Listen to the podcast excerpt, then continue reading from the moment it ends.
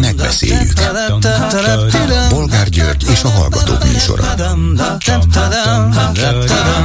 A műsor telefonszámai 061 387 84 52 és 061 387 84 53. Jó napot kívánok a Klubrádió mikrofonjánál, Bolgár György.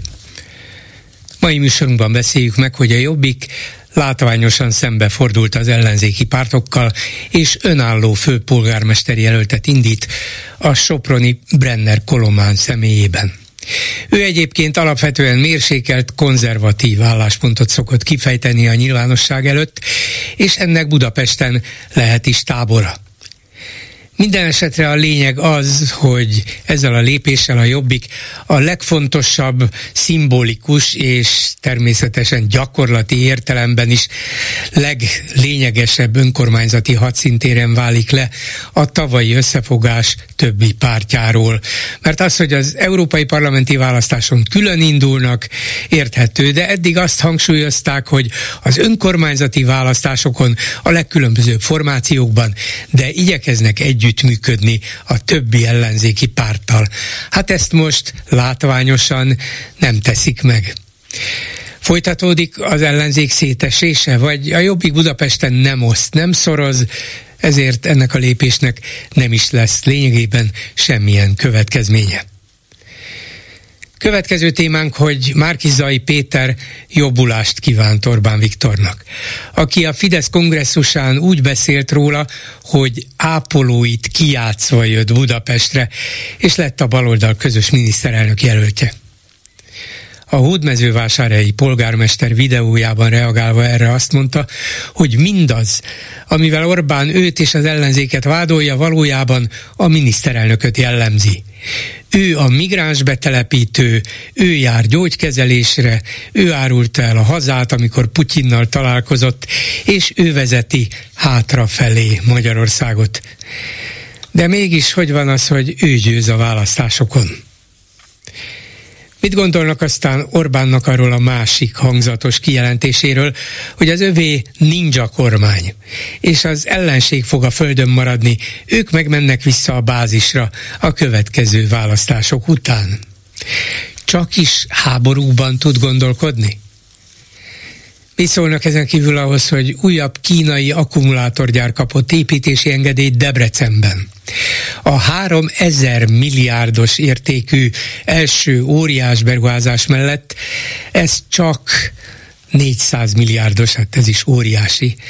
De látszik, hogy a kínai-magyar akkumulátor barátság szilárd és megingathatatlan. Orbán pedig még zöld forradalommal is dicsekedhet. Beveszi ezt neki a magyar társadalom? Vagy nem törődnek vele, beszélhet ő is, amit akar, meg az akkumulátorgyárak ellenzői is. A többséget ez nem érinti, nem érdekli, nem foglalkoznak vele. Aztán covidos lett Gyurcsány Ferenc. Új covidoltás azonban továbbra sincs Magyarországon, és a Népegészségügyi Központ nem is hajlandó kérdésünkre és kérésünkre nyilatkozni arról, hogy lesz-e. Végül beszéljük meg, hogy a kormánypárti média diadalittassan tapos bele megint az ellenzékbe a magyar futballválogatott Európa-bajnoki kijutása nyomán. Mintha ez is Orbán győzelme lenne a sportellenes, elvakult ellenzék fölött. Telefonszámaink még egyszer 387 84 52 és 387 84 53. Háló, jó napot kívánok! Jó napot kívánok, Imre vagyok. Szeretettel üdvözlök mindenkit, aki velünk van. Én általában az ellenzéki széthúzásról szeretnék szólni, talán most a jobbik esete apropó ad ehhez. Igen.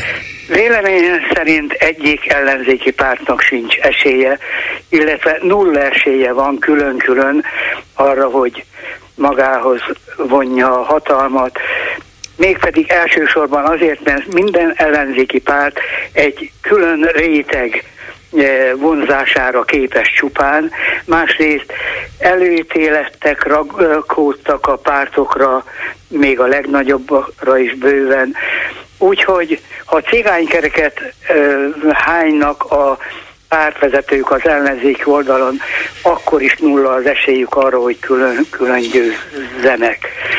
Ezzel szemben azt mondom, talán egyedül vagyok ezzel a véleményemmel, hogy az összefogásra sincs esélyük a pártoknak, mert mindegyik félte a saját arcát, a pártvezetők mindegyike tudja azt, amit eddig elmondtam, és ennek ellenére nem mozdulnak, ezért hát az a véleményem róluk, hogy megélhetési politikusok, sőt ennél rosszabbakat is tudnék mondani. Na de, de hát, ha ez van így egy van... elképzelésem Na, arról, mondja. hogy hol vannak tartalékok az ellenzéki oldalon, és hogyan lehetne az ellenzéki pártok számára valamiféle közös offenzívát indítani. Uh-huh. Na mondja. Azt szeretném mindenek előtt mondani, hogy a saját arc megőrzése mellett, tehát identitásuk meghagyása mellett lehetséges közös offenzívát indítani, amikor minden párt megtartaná a saját arcát, tehát lenne egy sokszínű ellenzék, és ugyanakkor a közös offenzívával valamiféle koalíció benyomását keltenék a választók széles köreiben. Olyasmire gondolok én, hogy az ellenzéki pártoknak meg kellene állapodni abban, hogy mi a kormánypártok két-három fő bűne, amelyek támadásával, mint a tartóoszloppal meg lehetne rendíteni a Fidesz koalíciós hatalmát. Saját programot is kellene emellé tenni, és hadd mondjak egy példát erre. Lehet, hogy idétlen példát fogok mondani, de talán szemléletes, hogy lehetne az első ilyen főbűntámadás, hogy Orbán számoljon el. Már mint a költségvetés bevételeivel és a e, EU-s támogatásokkal. Ezzel szemben kellene mondani közösen valamennyi ellenzéki pártnak, hogy mit kínálnak ezzel szemben. Tehát azt, hogy átláthatóan és hogy mire költenék el a bevételeket a EU-s pénzeket és a belső eh, bevételeket egyaránt. Ha, ha megengedi, mondanék erre valamit. Nagyon. Ha megengedi mondani, igen, igen, hogy mondanék erre valamit, Figyele. hogy tudnélik azt mondja, hogy együtt ez nem ment, ez bebizonyosodott, és nem is fog menni. Azon kívül egyenként is az ellenzéki pártok vagy tehetségtelenek, vagy megélhetési politikusok, és még rosszabbat is mondhatna róluk. Majd azt mondja, hogy valamilyen módon fogjanak össze. Na most akkor ez miért lenne jobb, mint a tavalyi összefogás, hiszen nagyjából ugyanazt kellene mondaniuk, ezt megtették tavaly is, szerintem meg is van az a néhány fő dolog, amiben még a jobbikkal együtt is ugyanazt gondolják és mondják, és meg is van a saját arcélük, csak az a baj, hogy ennek a közös fellépésnek egyelőre semmi jele, még hogyha tartalmilag volna is számos olyan pont, ahol összekapaszkodhatnának, de úgy látszik nem akarnak, és vagy tegyük föl, hogy önnek igaza van, nem elég tehetségesek. Mi változna azzal, amit ön ajánl? Hiszen minden változatlan, és azt mondja, hogy hát csinálják is nagyjából ugyanazt, mint eddig. Bogár úr, szerintem eddig még egyszer sem indítottak közösen olyan akciót, hogy országosan ugyanazt a pontját, ugyanazt a támasztó pillérét uh-huh. támadják a Fidesznek, és emellé teszik a közös eh, programjukat, hogy azzal a támadott eh, témával kapcsolatban ők mit kínálnak. Igen, ez volt és tavaly a közös programban, a 2022-es áprilisi választáson közös program néhány fő követelés, néhány fő kérdésben, hogy na, vissza a demokráciát, az Európai Unióhoz tartozunk, le a korrupcióval, mert ilyen korrupt kormánya még nem volt Magyarországnak, és mi igenis segítjük a leszakadottakat, pont, meg volt a közös program, meg volt a közös alap, ezeket együtt hangsúlyozták, és nem sikerült. Meg lehet ismételni, lehet, hogy változott a helyzet, csak azt mondom, hogy ön ugyanazt ajánlja, ami volt másfél évvel ezelőtt is. Nem tudom, hogy miért nem sikerül megértetnem azt, hogy ez egészen más, mint az az összefogás, ami kudarcot vallott, amikor csak egy-két-három témában kellene megállapodni, hogy mi a közös támadási e, e, felület, és mi a közös program.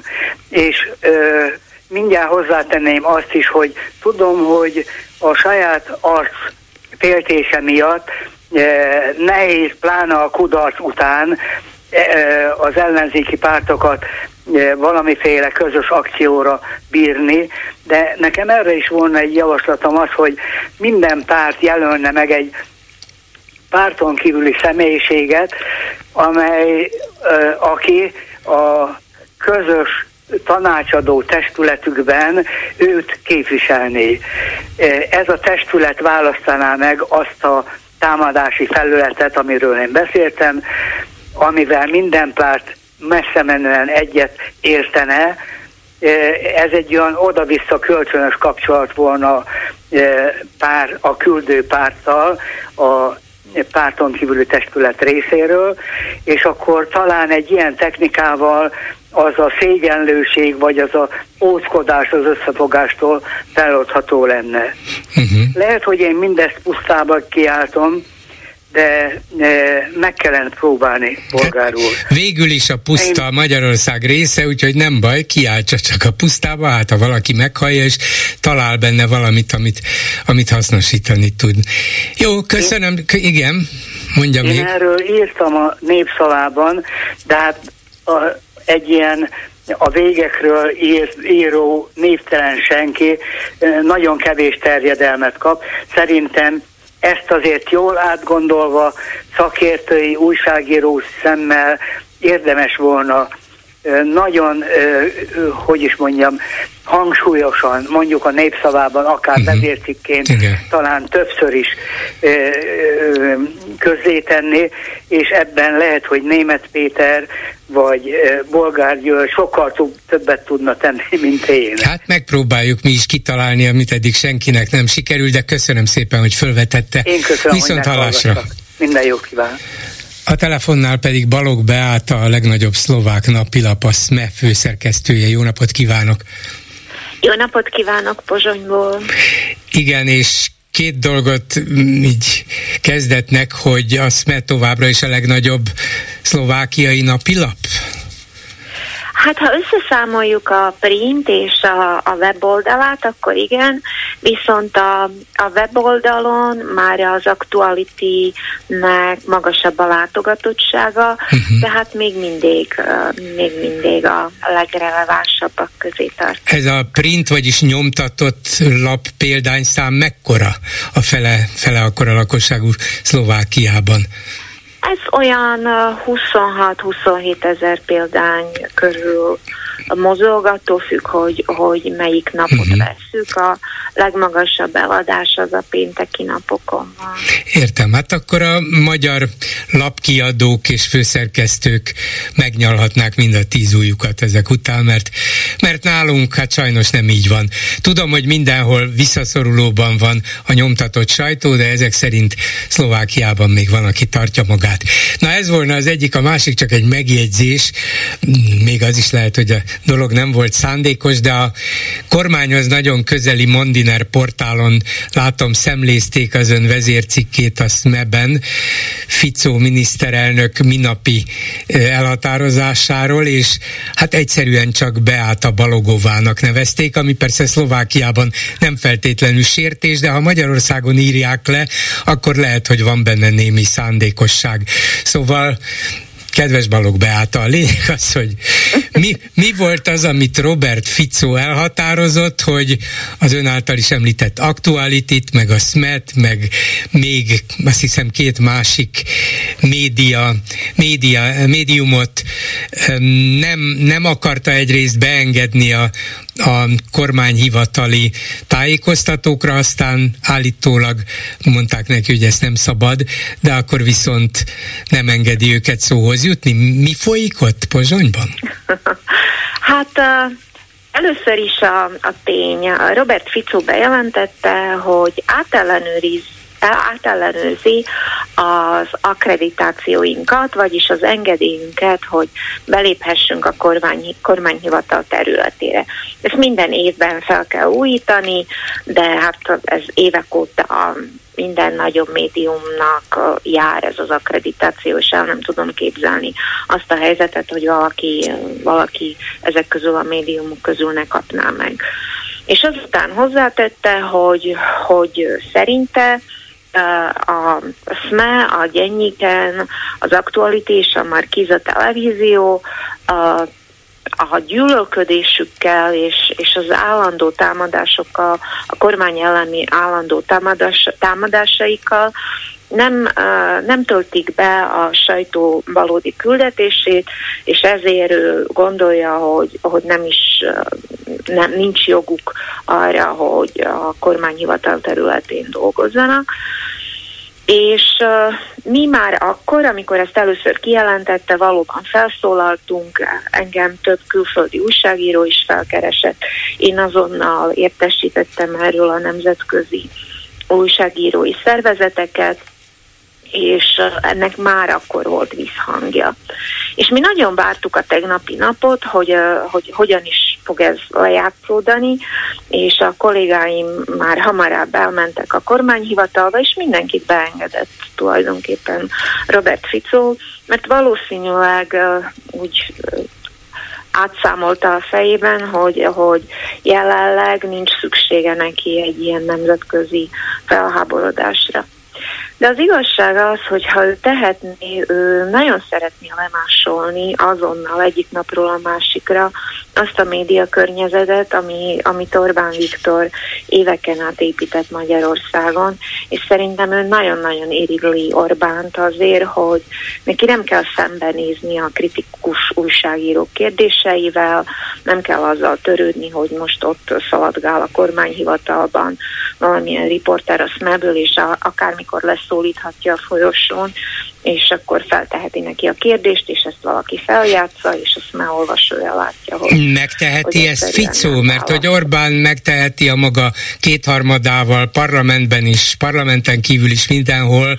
Látjuk, hogy hogy alakított át a médiatörvény, ezt tudjuk, de Ficónak nincs kétharmada. Ettől függetlenül egyszerű parlamenti többséggel, kormányhatalommal, valamilyen kormányzati intézkedéssel megteheti azt, hogy hát maradjunk csak annyiban, hogy nem mozog, egy írásba foglalt intézkedés, de a SME-nek nem válaszol senki. Pont.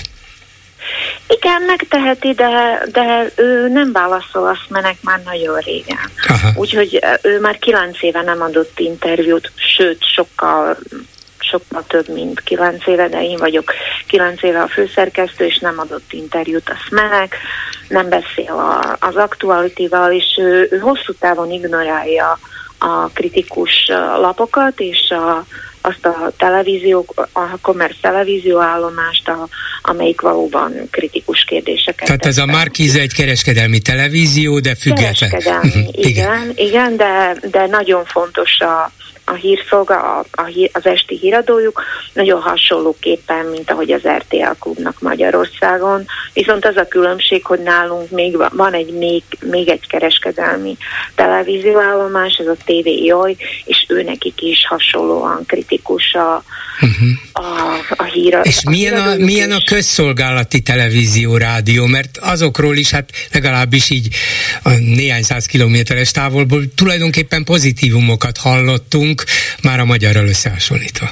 Hát a magyarral összehasonlítva igen, viszont ha belegondol abba, hogy a, a szlovák televízió és rádiónak a, az elmúlt 30 évben legalább 20 vezérigazgatója volt, úgyhogy ez azért elárul valamit arról a helyzetről, hogy mindig, ha a kormány megváltozott, akkor ki, kicserélték a televízió vezetőségét. Úgyhogy a televízió nagyon sebezhető nálunk is, és én abszolút nem kételkedem, egy pillanatra sem kételkedem abban, hogy Robert Fico következő lépése az lesz, hogy megpróbálja betolni a televízióba a saját embereit, le, megpróbálja leváltani a televízió igazgatóját, vezérigazgatóját, és, és rá fog, meg el, el fogja érni, hogy a közszolgálati televízió egy állami televízió legyen. És az szerint az elv szerint működjön, hogy az újságíróknak uh, csak uh, el kell tovább kell adni azt, azokat a híreket, amit tulajdonképpen a kormány kiad és közöl. Úgyhogy az újságírók szerepe csak a híreket szolgáltatni, és nincs nekik meg ez a watchdog. Én ezt próbáltam magyarul megtalálni, hogy mi a, mi a watchdog, de... Hát, hát mondjuk legyen egy ilyen kontroll, ellenőrző szerep. Igen, Végül is igen, állandóan és, szembe kell állítani azt, a, amit ők mondanak, ők állítanak, ők bejelentenek a valósággal, meg kell próbálni ütköztetni a valósággal, a tényekkel. Legyen igen, ez a watchdog, mondjuk.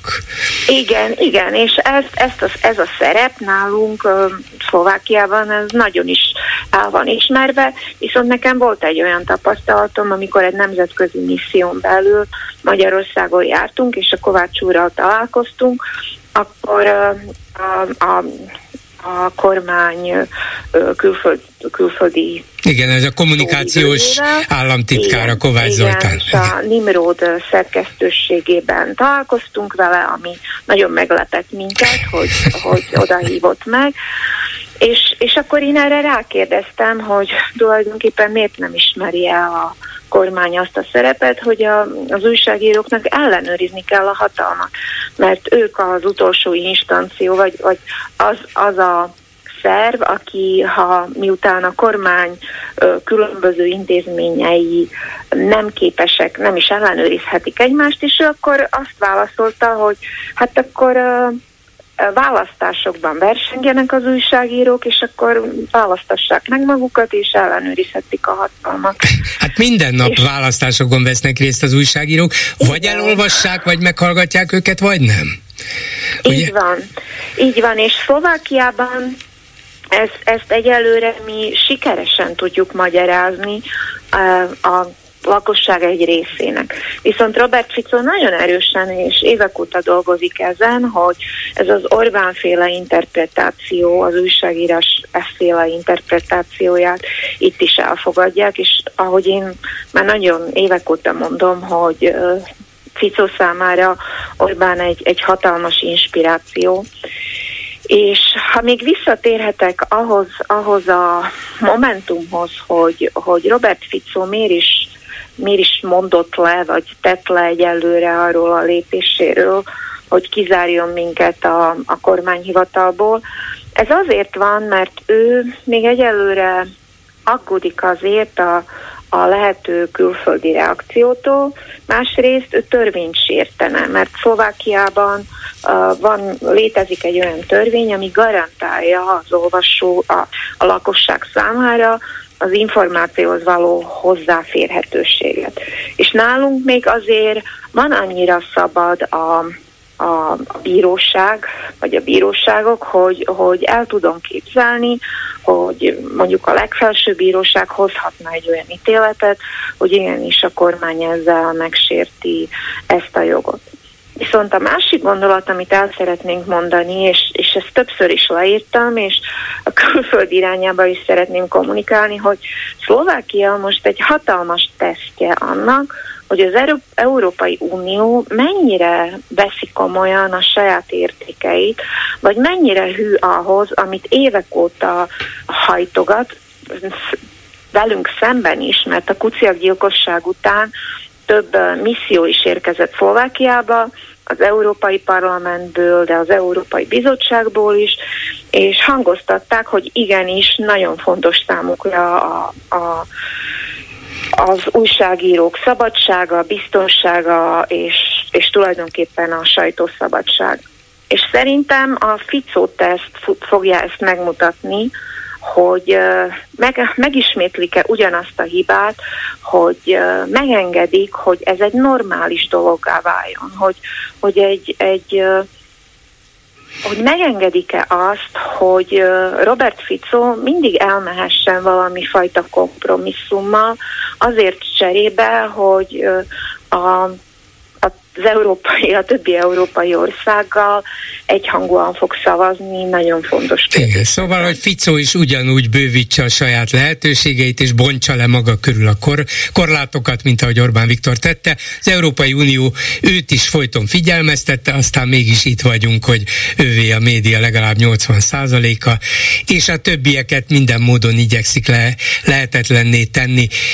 Egy, egy kérdés még, hogy azt el tudjak képzelni, hát persze a képzeletünk az eléggé vadul szárnyal mostanában, hogy ugyanúgy megfenyegeti a hirdetőket, hogy például a kereskedelmi televízióban vagy a SME-ben, mert azok ellenségesek a kormányjal, ne hirdessenek?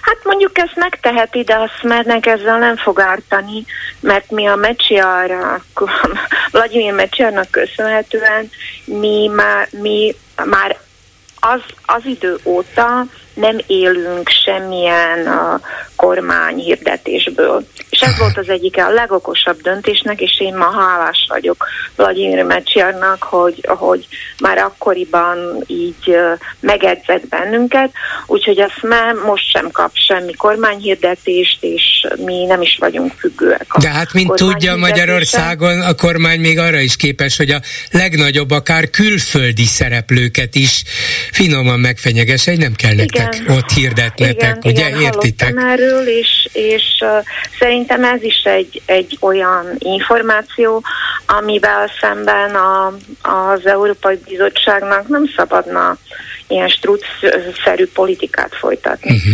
Mert szerintem például az is, hogy Magyarországon most egy egy agresszív Európai Unió ellenes kampány folyik, és az Ursula von der Leyen úgy reagál, hogy őt ez nem érinti. Szerintem ez is egy nagyon negatív szignál, mert tulajdonképpen ez is a, a, a közdiskurzus leromlásához járul hozzá, és, és ez egy nagyon, nagyon...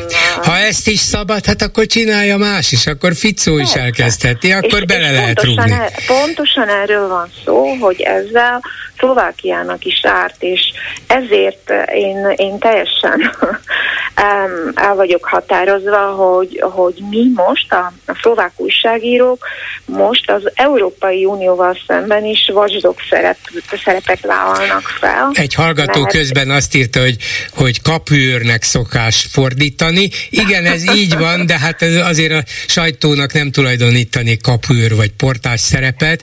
Persze szó szerint tulajdonképpen ezt akarja jelenteni, de hát nem csak portásként állunk mi ott a, a mondjuk a kormány és a lakosság között, hanem értelmezőként, segítőként mi tájékoztatni akarjuk az embereket, és nem akarjuk, hogy a kormány megtéveszthesse őket a hatalmával visszaélve. Ez több, mint portás, azt mondanám. Igen, ez a portás szerep, ez tulajdonképpen a gatekeeper, és, és ez a szerep abban rejlik, hogy mi, határo, mi határozzuk meg, hogy mi a téma. És szerintem Magyarországon az újságírók már elveszítették ezt a szerepet, és én aggódom, hogy, hogy nehogy úgy járjunk mi is, mert uh, tulajdonképpen, ha állandóan reagálunk például Robert Fico hazugságaira, mert hát mi megszoktuk, hogy igenis, nekünk az egyik szerepünk az, hogy leleplezzük a dezinformációkat és a hazugságokat, viszont uh, mi is hasonló helyzetben vagyunk most, mint Magyarország, hogy nálunk lassan a legnagyobb dezinformátor és a legnagyobb propaganda forrása a kormány lesz. És ez, ez egy nagyon, nagyon nagy kihívás, hogy milyen, mennyire legyen reaktív a sajtó, hogy nehogy beleragadjon abba a szerepbe, hogy most már csak reagáljon, és mindig a, a, a Ficó adja meg a témát, és mi csak ráugorjunk erre, hogy ez a téma. Így van. És nekem, mint főszerkesztőnek azért ez, ez egy nagyon nagy kihívás, és mi sokat beszélünk ezzel a kollégá, erről a kollégáimmal is, a más, más fontos lapokból, és, és az igazság az, hogy, hogy aggódom, hogy, ez, hogy sikerrel fogunk-e járni abban, hogy mi tudjunk új témákat felnyitni, és, és tudjuk mondani a, az ország egy részének, hogy nem, most nem az a téma, hogy, hogy a menekültek fognak Szlovákiába jönni, vagyis hát migránsok, mert hát a Fico is... Ezzel bolondítja az embereket. Hát mi önök, önökkel vagyunk, még ha szlovákul nem beszélünk is, de remélem, hogy sikerre járnak. Köszönöm szépen Balog Beátának, a legnagyobb szlovák napilap, a SME főszerkesztőjének. Viszont hallásra! Én is köszönöm nagyon szépen, viszont hallásra. Viszont hallásra. Háló, jó napot kívánok! Jó napot kívánok, Bolgár úr, Muca Krisztina vagyok Budapestről. Igen. És én nagyon örültem, hogy tegnap egy hölgy beszélt önnel a Víg Színháza ünnepi előadásról, amit Budapest 150 éves egyesítésének alkalmából adtak és uh, annyiban javítanám ki csak a hölgyet, hogy ezt nem pénteken adták le élőben, hanem szombaton, szombaton igen, igen, igen. De, de szerintem egy nagyon szép gála est volt, és nagyon színvonalas, és igazából Bolgár úr bennem az merült föl, hogy ha egy normális országban élnénk, akkor ezt mondjuk a köztévének kellett volna közvetíteni. Abszolút. Bevallom, a fejemben megfordult, tehát mert még mindig ilyen néha naivan gondolkozom, jó, azonnal elvetettem, hogy hát most kellene fölhívnom a köztelevízió főszerkesztőjét, vagy vezérigazgatóját, hogy tessék már mondani, kérdezném ártatlan szemekkel és, és pislogva, hogy hát miért nem tetszettek közvetíteni Budapest 150 éves évfordulójának megemlékező ünnepségét. Hát végül is ott volt a főpolgármester, ott volt a köztársasági elnök, ott volt a miniszterelnökséget vezető miniszter, és hát 150 évenként egyszer fordul elő ilyen, ez talán igazán közérdeklődésre számot tartó esemény. Aztán lebeszéltem magamat erről, nem csak azért, mert um, hülyének néznek ott a köztelevízióban, hanem azért is, mert jön az automatikus válasz, ha egyáltalán válaszolnak, hogy nem kívánunk nyilatkozni a témában. De hát persze, önnek igaza van, ez volna a minimum. Tehát ha az Európai Unió szeretné tudni, hogy miért van itt kormánykezekben a sajtó, a média, például itt van egy eklatáns példa. Erről nem voltak hajlandók például egy közvetítést adni, és ugye Karácsony Gergely főpolgármesterrel pedig a hivatalba lépése után néhány hét készített egyetlen interjú óta csak minden nap gyalázzák őt, támadják, de interjút nem készítettek ebből az alkalomból sem.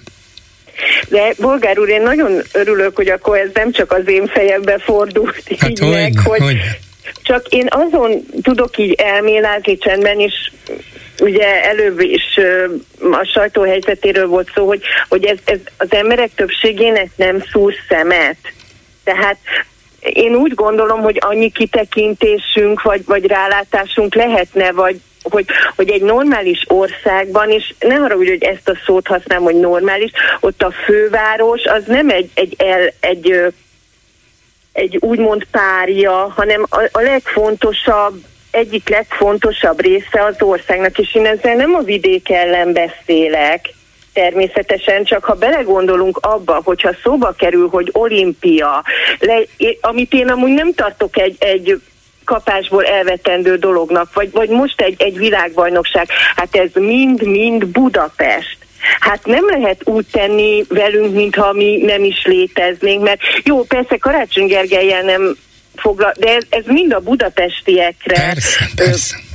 Teljesen igaza van, hogy ne, de ez egy politikai döntés, ezzel a vezetéssel nem állunk szóba, úgyhogy őket csak gyalázni lehet az állami tévében, rádióban, hát. és jót mondani róluk, már pedig ilyenkor egyszer csak megjelenne a főpolgármester, mond egy szimpatikus beszédet, nem ellenséges a kormányjal, gyakorlatilag azt mondja, hogy hát együtt kell élnünk legkülönbözőbb embereknek, legkülönbözőbb gondolkodásúaknak, ebben és abban, amabban különbözik a véleményünk, de ez mindannyiunk közös főváros, és így tovább. Hát ezt mondja az a főpolgármester, akit mi négy éve szidunk, ütünk, vágunk, gyalázunk, hát ezt ugye nem tehetik meg, úgyhogy inkább hát nem igen. is teszik. Mert az ő szavazóikhoz egy ilyen szűrőn át szabad, hogy eljussanak ezek a dolgok, de én például már az egész Láncid mizériánál is azt éreztem, hogy ha annyira fontosnak tartanak minden értéket, ami magyar, meg a... Mm, Ja, héten ki akartam mondani, a Kossuth teret is teljesen átépítették, most nem megyedjünk bele, hogy hogy meg mind, de akkor én nem azon szórakozom a fővárossal, hogy odaadok-e 6 milliárdot, hanem azt mondom, hogy mivel ez egy olyan fontos nemzeti jelkép, hogy elfelezzük a költséget, vagy azt mondom, még akár ebbe egy kis kritikát is lehetett volna mondani, hogy jaj, hát ha ekkora problémát okoz a fővárosnak, akkor én kifizetem. Nem leállok azon problémázni, hogy nyomvat hat, mi az a hat milliárd bolgár? Semmi. Tehát, hogy, hogy ez nekik nem tétel, amikor milliárdok folynak el olyan dolgokra, ami, amit az ember csak fogja a fejét. És ne haragudjon, a másik témám meg a Covid lenne, és én megmondom őszintén, hogy én úgy gondolom, hogy lehet, hogy csúnyán fog hangzani, de egyszerűen a kormány ezt a Covid dolgot, ezt így kiiktatta az életéből.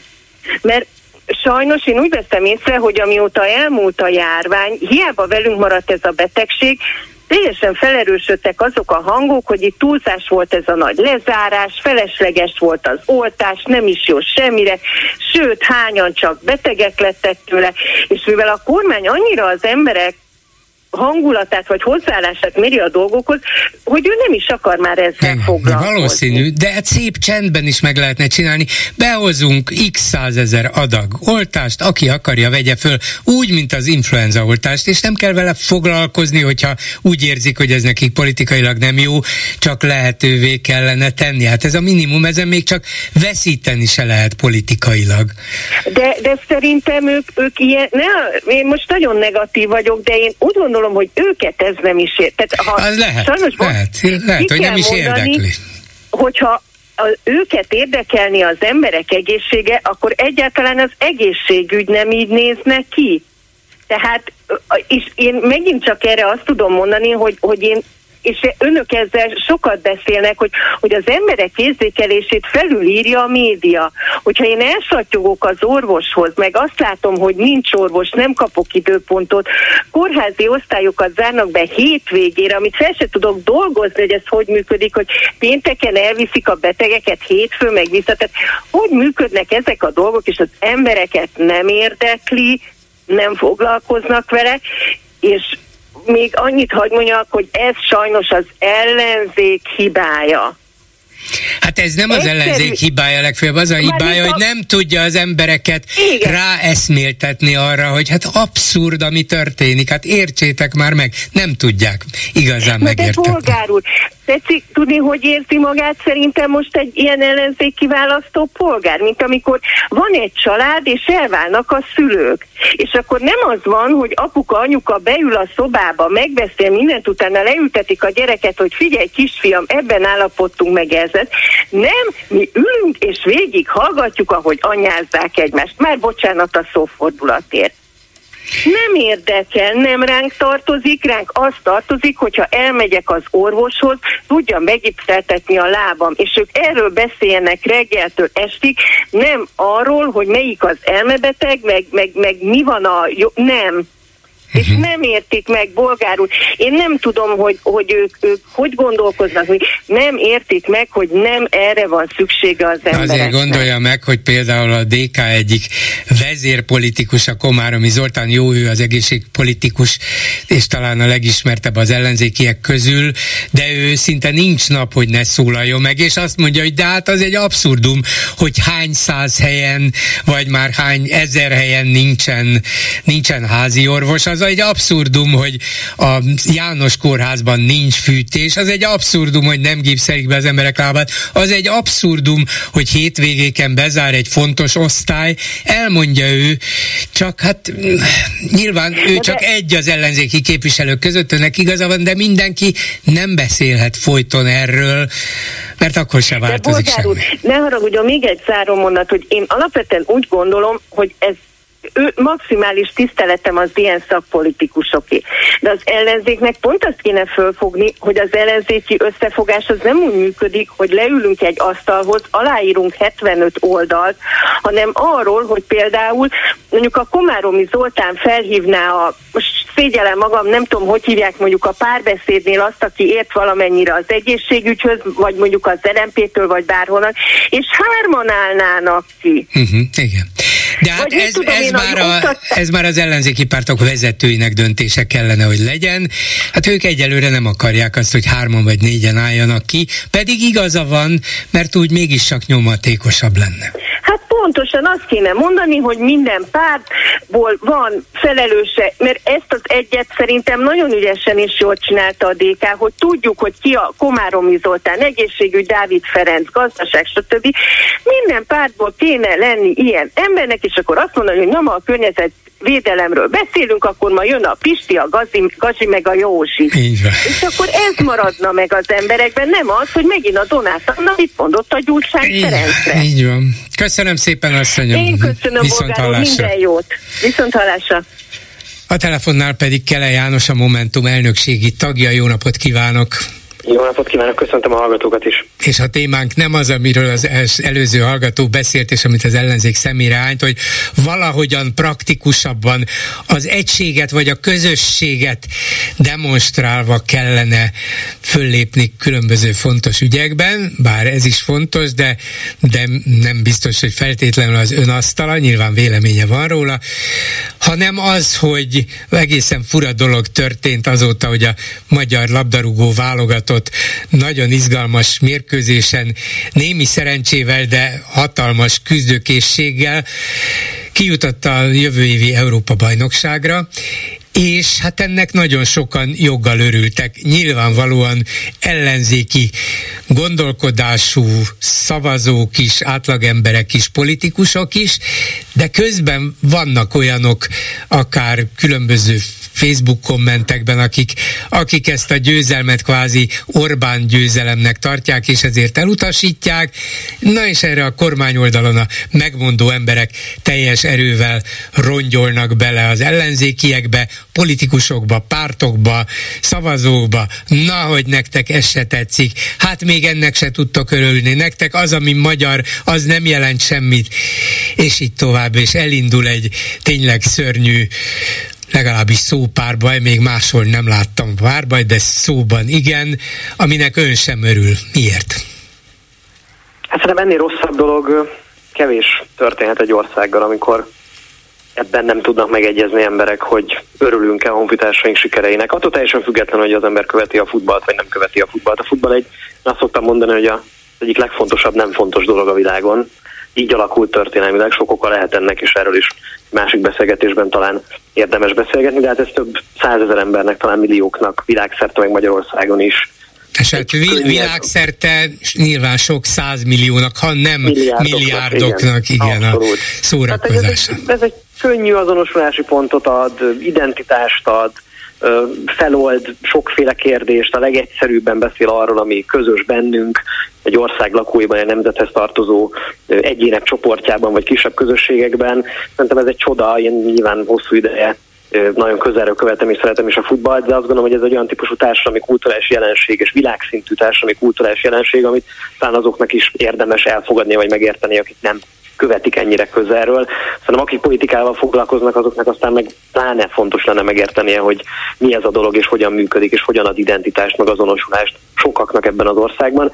És nyilván, amikor én azt látom, hogy kétségkívül a kormány hosszú ideje sok mindent nemtelen, alantas eszközöket bevetve, hazugságokat bevetve, mint amit most láttunk például Bohár Dánieltől, el akarja hitetni azt, hogy ez a siker csak az övék, és egyedül az övék, és mindenki más, akik az ő politikai ellenfeleik, azok valójában ezt is ellenzik, és ennek sem örülnek. Én azt látom, hogy ez a legrosszabb dolog, hogyha ennek másképp gondolkodók, ellenzékiek, azok, akik ennek a rendszernek kérlehetetlen ellenfelei, elkötelezett ellenfelei, azok befekszenek ez alá az álláspont alá, és olykor azt látom, hogy büszkén vállalják, hogy igen, hát ez Orbán siker, ezért mi nem tudunk ennek örülni. Ezt akarja Orbán Viktor, ez Orbán Viktor célja.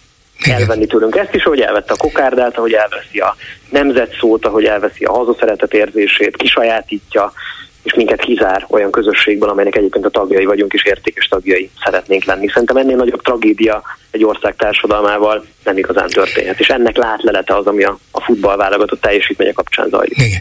Az ugye teljesen nyilvánvaló, hogy amikor Szoboszlait igazolta, leigazolta Liverpool, és utána remekül játszott is egymás után, és a válogatottban szintén, akkor Szoboszlai lett az a minden nap, minden nap 66-szor idézett fantasztikus példakép, vagy csodaszámba menő játékos, akit mintha Orbán Viktor talált volna föl, és nevelt volna ki, és gyakorlatilag hát Szoboszlai az a, a magyar politika, magyar sportpolitika egyik világra szóló terméke, és ugyanígy, hogy egy pillanatra eltávolodjak a sporttól, hát ha hirtelen kiderül, hogy a, a Puskás stadiont nem csak futball mérkőzésen lehet megtölteni, hanem mondjuk egy koncerttel is, sőt hárommal is, nevezzük a, az énekest Azáriának, akkor rögtön rácsapnak, hogy na, hát akkor Azária a miénk, és mindenki, aki kvázi a másik oldalról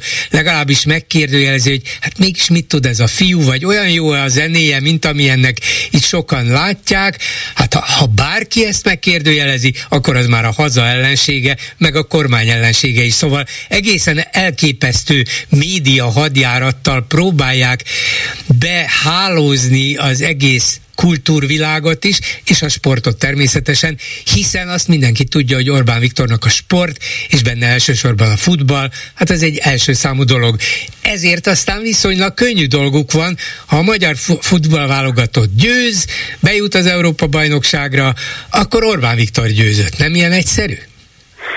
Hát bízom benne, hogy nem ilyen egyszerű, mondom, ez az ő logikájuk, ez az ő logikája, ezt szeretné oktrojálni a társadalmunkra, azt szeretné, hogy mi is úgy gondolkozzunk, ahogyan ő gondolkozik, és hogy ne tudjuk a futballt sem, vagy bármi más közös nagy sikerét a magyar nemzethez tartozó bárkinek, legyen az zenész, színész, rendező, festőművész, zeneszerző, karmester, futbalista, a kizárólag az ő prizmáján keresztül nézhessük. Igazából erről szól ez a rendszer, minden sikert, minden örömöt, minden pozitív érzést kisajátítani, és minden, ami negatív, minden, ami ezzel ellentétes, az pedig a vélt valós politikai ellenfeleikre kivetíteni. Ezért tud többséget építeni választásokon keresztül ez a rendszer, mert azt mondja, hogy ők építenek, mások pedig rombolnak, ők örülnek, mások pedig folyamatosan fanyalognak ezt az érzést erősíti minden alkalommal a kormány, és ez nekik egy fontos, azt gondolom, percepciójuk, amit évek óta építenek. Szerintem elég baj az, hogy ezzel önmagában nekünk küzdenünk kell, tehát szerintem elég baj az, amikor nem tudom, megafonos szellemi emberek az interneten egymás után gyártják a hazug videókat arról, hogy nem tudom, a Momentum politikusai Romániának szurkolnak valójában, és ez képeket hamisítanak meg, meg idézeteket hamisítanak meg, és így tovább, és így tovább. Önmagában nehéz ez ellen küzdeni, és önmagában nehéz a saját véleményét, a saját világlátását az embernek eljuttatni az emberekhez, de ha még valaki ehhez én a meg, megítélésem szerint öngyarmatosító módon még ennek alá is fekszik, hogy igen, mi tényleg nem tudunk ennek örülni, mert Orbán Viktor, szerintem annál kevés nagyobb veszteség van az életben, amikor az ember ilyen típusú uh, politikai ellenérzések, vagy frusztráció, vagy elkeseredettség, inkább ezt a szót használnám, szóval ezek miatt kiírja önmagát önként különféle sikertörténetekben. Én az élet bármely területén egy magyar ember érjen el sikert, én annak örülök. Akkor is, ha nem érdekel az a terület, nem ismerem azt a területet közelebbről, nem követem közelebbről az adott egyénnek a, a munkásságát vagy teljesítményét, de értesülök arról, hogy valahol egy magyar siker született, én bevallom töredelmesen, annak örülök, az engem jó érzéssel tölt el, mert ezeken keresztül meg tudom élni ez a nemzeti közösséget tartozásomat. De mondjuk az... hogyha valaki nem így van ezzel, csak lássuk be, hogy a Fidesznek ez egy óriási politikai hogyne, hogyne, teljesítménye, trükkje, egy nagyon alantas eszköze arra, hogy ezt az országot megoszta, és még pedig olyan árkuk mentén oszta meg, ahol mindig ő van a többség oldalán, és akik vele szemben állnak, azok pedig kisebbségben. Ezért nyerik egymás után a választásokat. De lehet-e a sportot és főleg a futballt depolitizálni? Hiszen olyan nyilvánvalóan és egyértelműen támogatta, támogatja az Orbán kormányok sorozata, most már ugye többedik, a sportot állami közpénzekből, és persze a, a különböző nagyvállalatok egyéb módon oda irányított pénzeiből, hogy mindenki azt mondhatja, hogy hát igen, ha nem tettek volna bele annyi pénzt, akkor talán nem lenne meg ez a siker, vagy legalábbis nem lennének meg ezek a stadionok, és ki tudja, hogy az infrastruktúrának, meg úgy egyébként a fociba bele elkövetett száz és most már inkább ezer milliárdoknak nincs hatása arra, hogy hogy játszik a magyar válogatott. Közvetve valami hatása biztos van. Hát ha ez így van, akkor ez akár még politikai sikerként is elkönyvelhető. Elfogadja mely én azt ellenzéki szavazóként, hogy hát jó, ez, ez mégis csak siker, és én ennek örülök függetlenül attól, hogy a kormány ezt politikai sikerként fogja bemutatni. Szerintem az a nem árt tisztában lenni, hogy amit Magyarországon sportfinanszírozás címén elkövetett a kormány évek óta, az alapvetően kudarcos. Tehát nem arról van szó, hogy betonkaréjukat nem tudnak fölhúzni, föl tudnak húzni egy csomó betonkarét, tudnak építeni.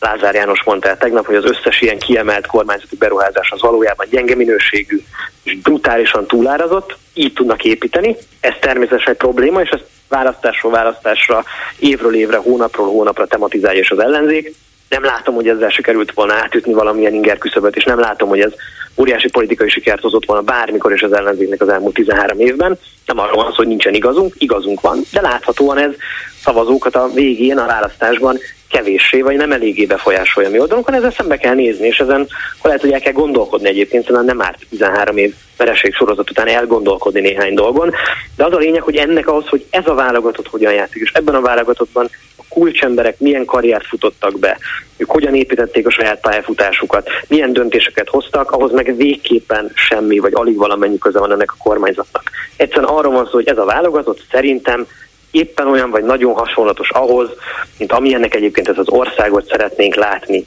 Hisznek ezek a játékosok a teljesítményben, hisznek a versenyben, ez egy nagyon szolidáris közösség, nagyon jó szellemű közösség, vannak benne a, a világ minden részéről összevágatott játékosok, vannak benne olyan magyar srácok, akik 14, 15, 16 évesen külföldre mentek, megszerezték a kellő tudást, hazahozták, és most a válogatott javára fordítják ezt. Nagyon-nagyon sok mindenben rímel ez arra, amilyen országot mi egyébként a Momentumban bizonyosan, de szerintem az ellenzék nagy részében is sokan szeretnének látni vagy építeni. Lehet, hogy erős mondat, de szerintem nem, hogy emiatt a pénz miatt, vagy ebbe a belefetszült pénz miatt jó ez a válogatott, hanem sok esetben éppen annak ellenére. És tudom, hogy ez az átpolitizáltság, ez a sport kapcsán egy örök kérdés, szerintem, ahogy az elején beszéltem arról, hogy mennyire fontos a foci, mint kulturális kötőszövet a társadalomban, emiatt ez nem lehet sosem átpolitizálatlan, csak rossz módon van átpolitizálva. Tehát amikor Márko Rossi olyanokat nyilatkozik, amilyeneket nyilatkozott, nem tudom mire vagy kire gondolt akkor, amikor azt mondta, hogy sokan ebben az országban kevésbé szeretik ezt a csapatot, mint amennyire ő szereti. Ezek nagyon szerencsétlen mondatok, mert minduntalan méricskélve van, ki mennyire szereti ezt az országot, és ezt azon keresztül gondolják egyesek megfogni, hogy éppen a válogatott sikerének örül, vagy nem örül. Én azt mondom, én örülök, szerintem célszerű ezeknek örülni. Most gondoljunk bele, hogyha mondjuk még a válogatott sem lenne sikeres, és ugyanennyi pénz ellene költve erre a sportágra, akkor annak örülnénk? Hát szerintem még rosszabb lenne, nem? Tehát, hogy rengeteg pénz belefetszölt a kormány, és egyébként még ettől függetlenül, vagy ettől függően szerintem függetlenül még csak sikeres sem a válogatott. Hát akkor végképp értelme az egésznek. Szóval ezeket a logikai karikákat szerintem időnként pussuk meg, gondoljuk át, és szerintem fogadjuk el, hogy ez egy fontos kulturális jelenség, amivel sokan azonosulnak, és pusztán azért, mert Orbán Viktor, ami azt gondoljuk amit, vagy a kormány politikájáról azt gondoljuk amit, ezért magunkat ne fosszuk már meg attól az örömtől, amit ez a csapat ö, okozni képes, és szerintem most már időről időre, évről évre okoz is folyamatosan a szurkolóknak. Én ennek örülök, és tényleg másoknak is azt javaslom, hogy merjenek ennek örülni, mert attól, hogyha nem örülnek, attól nem bukik meg Orbán Viktor holnap. Köszönöm szépen Kele Jánosnak, a Momentum elnökségi tagjának. Viszont hallásra! Viszont hallásra! Viberen kérdeztek tőlünk, vagy tőlem egy-két dolgot, viszonylag röviden megválaszolható. Az egyik kérdés, hogy lehetne tudni, hogy mennyi határon kívüli szavazott a Fideszre? Igen, körülbelül 250 ezer volt tavaly. Úgyhogy azt kell mondani, hogy a választásra jogosultak közül csak egy, tulajdonképpen csak egy töredék. Nem ez döntötte el a választást, bár levélben könnyedén szavazhattak ellentétben a például nyugaton élő sok százezer magyarral, de a határon túliak közül körülbelül 250 ezeren szavaztak, szinte mind a Fideszre. És egy másik kérdés, hogy a költségvetésben mennyi az államadóság miatt fizetendő kamat. Mindig csak azt halljuk, hogy drágán vesz fel az állam hitelt, de nem hangzik el, hogy mennyivel növeli ez a fizetendő kamatot. Hát a múlt évben olyan 1850 milliárd forint kam- kamatterhet kellett fizetni. Szerintem ebben az évben ez jócskán 2000 milliárd forint fölött lesz, úgyhogy hatalmas összegekről van szó, 2000 milliárdot kell költeni arra, hogy fizessék a kamatot a különböző hitelek, kötvények és egyéb más módon felvett az állami költségvetést kisegítendő ilyen pénzügyi segítségek miatt, és ugye, hogyha fölveszik majd ezt a legalább ezer milliárdos, de ki tudja mennyi hitelt a, a repülőtér megvásárlására. Lehet, hogy nem mindet hitelből fogják fedezni, mert egymás után adják el az állami részesedést különböző pénzintézetekben, Erste bankban, most egy biztosítóban, korábban is egy biztosítóban. Szóval akkor ki fog derülni, hogy ez is növeli ezeket a kamatterheket. Csak azt nem értem, hogy miért. Miért kell nekik az a repülőtér? Na mindegy, hát akkor itt egy betelefonáló a vonalban. Jó estét kívánok! Jó estét kívánok, üdvözlöm Önöket és a kedves hallgatókat. A jobbikossal kapcsolatban csodálkoznék, én majdnem magától értető dologról van szó, mégis az történik, amit én nem tudok megérteni. Tehát ha én jelöltetem ki magamat, akkor előtte felmérem, mennyi esélyem van. Tehát mondjuk 30, 10 százalék, 5 százalék. Mondjuk ha 30 százalék lenne és három jelölt van, akkor komoly esélyem van a nyerésre, akkor jelöltetem magam. De ha 10 százalék alatt van, akkor biztosan nem mer veszíteni, nem akarok, mert értelmetlen, nem érdekes belefektetni energiát. Igen ám, de van eset, amikor mégis jelöltetem magam a 10 vagy 5 százalékkal. Miért a másik fél gyengítem, hogy mondjuk a harmadik fél nyerjen. Tehát Hát magyarul, igen, igen. Jó kérdés. Nincsen olyan felmérés, ami jelzi azt, hogy a jobbikosnak esélye van Budapesten. Nincsen olyan, Nincs. úgyhogy én sem tudom pontosan, hogy mi a jobbik célja ezzel, mit akarnak megmutatni. Egyébként, egyébként mindjárt meg fogom kérdezni a jelöltet magát, Brenner Kolomant, de önnek abszolút jogos a kérdése, hogyha nincs esélye a győzelemre, akkor mit akar? Mert az eredménye ennek a jelentkezésnek az lehet, hogy a Fidesz győz. Csak nem azt van, akarják. Azt akarhatja, igen. Nem tagadhatja le, ha az történik. De van egy másik dolog. Beszélnek összefogásról, összefogásról, összefogásról. Tehát tegyük föl, hogy nincs összefogás. Megvan az egyik 5%, a másik 3%, a harmadik 7%, és van mondjuk 20%. Most nem akarok a dikáról beszélni én lennék az 2% vagy 3%-ra, ha megegyezek a DK-val asztal alatt, vagy baráti állapot, vagy akármi, akkor nem elültetem magam, mert veszítek. Viszont Igen. Ha, hagyom, ha hagyom, akkor az erősebbig győz. Tehát mondjuk a DK győzne, mondjuk, hogy győzne.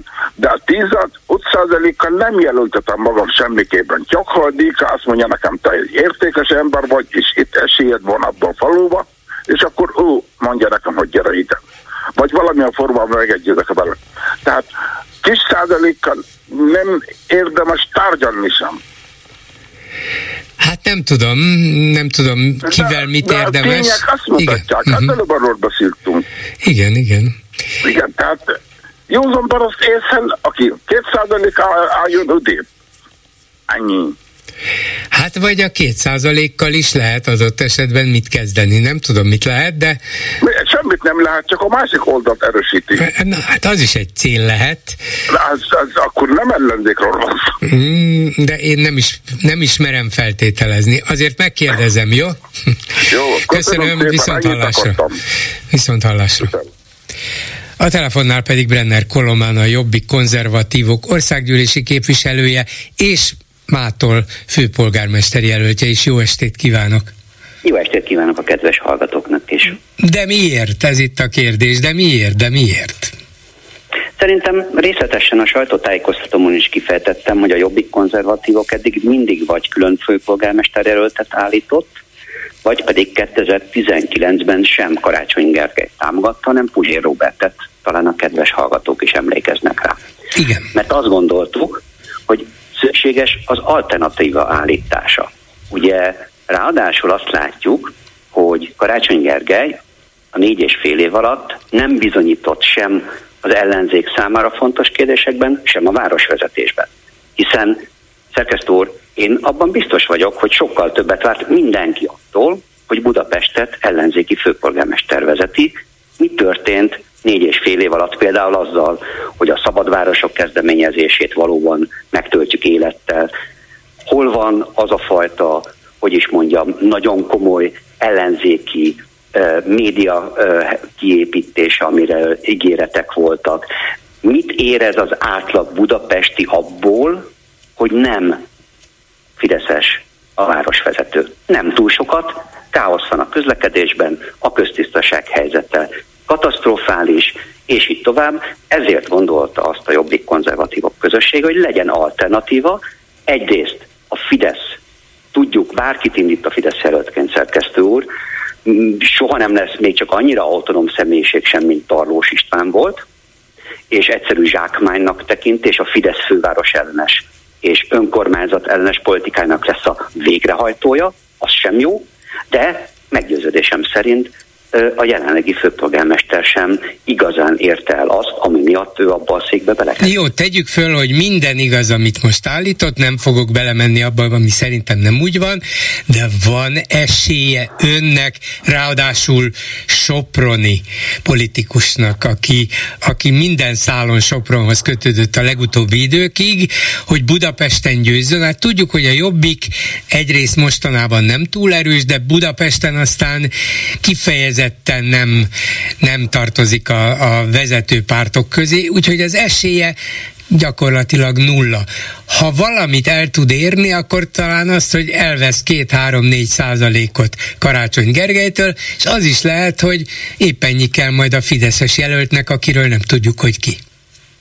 Hát egyrészt a, a Soproni kötődésem az nyilvánvaló, de közel negyed évszázaddal költöztem Budapestre szerkesztő úr, azóta vagyok az ELTE oktatója, mint az közismert, majdnem egy évtizedig az egyetem egyik vezetője voltam, tehát gyakorlatilag az elmúlt negyed évszázadban én szerintem Karácsony Gergelyel hasonló, hogy is mondjam, életszakaszt éltem le ebben a városban. Ja, a legutóbbi Sopronban indult országgyűlési. Országgyűlési képviselőként igen, igen, Soproni Poncister család sarja, még egyszer mondom, közel negyed évszázada Budapesten vagy az agglomerációban élek és dolgozom. Tehát nálamnál jobban senki nem ismeri azt az érzést például, hogy az agglomerációból naponta kell autóval ingázni és állni a dugóban. Tehát, Jó, bocsánatot ak- kérek, akkor ez, arra e- ezt már vissza is... főleg egy nyírségi születésű főpolgármester nem, mm. hogy ki hol született, azzal nem lehet mit kezdeni, de például én anyanyelvem a német, és angol is jól tudok, azzal kezdhetett volna valamit Karácsony Gergely, hogy mondjuk tárgyaló képes bármilyen nyelven. Igen, igen, de azért a Soproni kötődése nem csak születés, hanem állandóan aktív is Sopronban, ami nem baj, nagyon helyes. Arra gondoltam, hogy a, a, ha nem országos politikában van, akkor a helyi politika mindenképpen Sopronhoz kötötte eddig. De ettől még nyugodtan lehet tőlem akár remek budapesti főpolgármester is. Úgyhogy ezt, ezt a válaszát el tudom fogadni, rendben. De az, az a része a lényegesebb, hogy azzal a két-három-négy százalékkal mit tud kezdeni, legfőjebb a Fidesznek segít, ha úgy jönnek a számok. Ezt másképp látom, ugye, ha jól emlékszem, 2019-ben Puzsé Robert 4,2%-i szavazatot ért el, és ez nem befolyásolta Karácsony Gergely győzelmét. Én azt gondolom, hogy nem szabad így megközelíteni ezt a kérdést, hiszen a tavalyi áprilisi választás eredménye pontosan azt a következtetést nyújtotta, és kimondottan a jobbik részére, hiszen biztos emlékszik szerkesztőre választás után mindenki hiányolta a jobbik szavazói, több százezer szavazóját, ugye? Persze. Azokat csak akkor lehet egy kormányváltásra becsatornázni, ha önálló arculattal politizálunk. A lengyel választás pontosan azt mutatta meg nekünk, ahol ugye külön indultak egy inkább konzervatív blokk, egy vidéki agrárias párt és a balliberális pártok tömbje, és így majd most közösen állítanak föl egy nemzeti kormányt, a PISZ eddigi kormányával szemben, Kaczynszkékkal szemben. Ez a út a kormányváltás felé kell vezetni minket. Teljesen egyértelmű, hogy a jobbik konzervatívoknak önálló arcot kell mutatni a fővárosban is. Az pedig, hogy, hogy gyakorlatilag jelenleg a balliberális pártok azzal vannak elfoglalva, hogy, hogy osztozkodnak már jó előre, amíg el sem ejtett medve bőrén, azt én a magyar választópolgárok lenézésének tartom szerkesztő elnézést, az pedig, hogy egy kiegyensúlyozott polgári demokráciában hazánk egyetlen euróatlanti elkötelezettségű jobboldali pártja, a jobbik konzervatívok egy jelöltet állít a fővárosban, az pedig azért engedtessék már meg egy kiegyensúlyozott polgári demokrácia. Hát ahogy ne, eb, ebben, e, ebben önnek igaza van, csak a lengyel összehasonlítás azért sántít, mert a lengyel választási rendszer és a lengyel helyzet azért mégis alapjaiban különbözik a magyartól. A Kaczynski féle pártnak volt talán 35-36 százaléka, a második legnagyobb pártnak, a Tusk félének pedig 30 és fél fél, majdnem 31. És nem olyan a lengyel választási rendszer, hogy a legnagyobb párt mindent ural, vele szemben valamiféle összefogási kényszere van az ellenzéknek, a magyar választási rendszer viszont ilyen, ezért aztán még a jobbik is azt mondja, hogy bár meg kell mutatni a minden ellenzéki pártnak a saját politikai arcélét, értem, van benne logika, de még önök is azt mondják, hogy az önkormányzati választásokon igyekszünk együttműködni együttműködni a többi ellenzéki pártal. Ezt nem rúgjuk fel, hanem együttműködésre és közös győzelemre törekszünk, nem? Így igaz, pártpolitikamentes önkormányzatokkal, a Jászberényi modellel, ahol ugye Budai Lóránk egyébként jobbikos polgármester nyert kért harmaddal, de úgy, hogy egy civil egyesület jelöltjeként.